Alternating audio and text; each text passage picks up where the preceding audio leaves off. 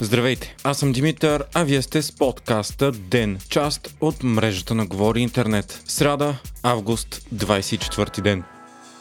Днес Украина празнува своя национален празник Денят на знамето, на който страната отбелязва нейната независимост след разпада на Съветския съюз. Тази година обаче празникът съвпада и с друга злощастна дата – 6 месеца откакто Русия започна война срещу Украина. Заради сериозни опасения за атентати и бомбардировки, всякакви големи събития бяха забранени в Киев и Харков. В емоционална реч президентът Володимир Зеленски обяви, че за Украина краят на войната вече не означава мир, а означава победа. Той каза, че Киев вече ще ще се бори да отвоюва обратно всички завладени земи, без никакви компромиси и отстъпки. Зеленски специално изтъкна, че Крим е неизменима част от Украина и тя ще си го върне.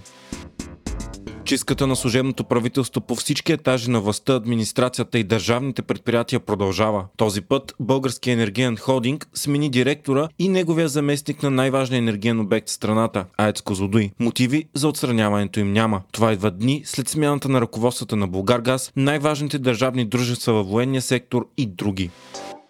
Съдът окончателно обяви арестът на Бойко Борисов за незаконен, защото не покрива стандарта за законност и непроизволност. Борисов беше задържан на 17 март заедно с бившия финансов министр Владислав Горанов и си Севдалина Арнаудова. 24 часа по-късно те бяха освободени без повдигнати обвинения. Днес Борисов коментира новината, като заяви, че решението за ареста му е взето на оргия с много уиски, бяло вино, пици на кристали и заря и че тези, които са го взели, са знаели, че е незаконен и произвол. Стана и ясно, че бившият премьер Кирил Петков днес е завел дело за клевета в размер на 500 000 лева срещу Борисов. Петков заяви, че му е писнал от лъжите и мутринските похвати на лидера на ГЕРБ. Делото е конкретно срещу твърдената на Борисов, че Кирил Петков и Асен Василев са взели пари от посредници за доставки на газ.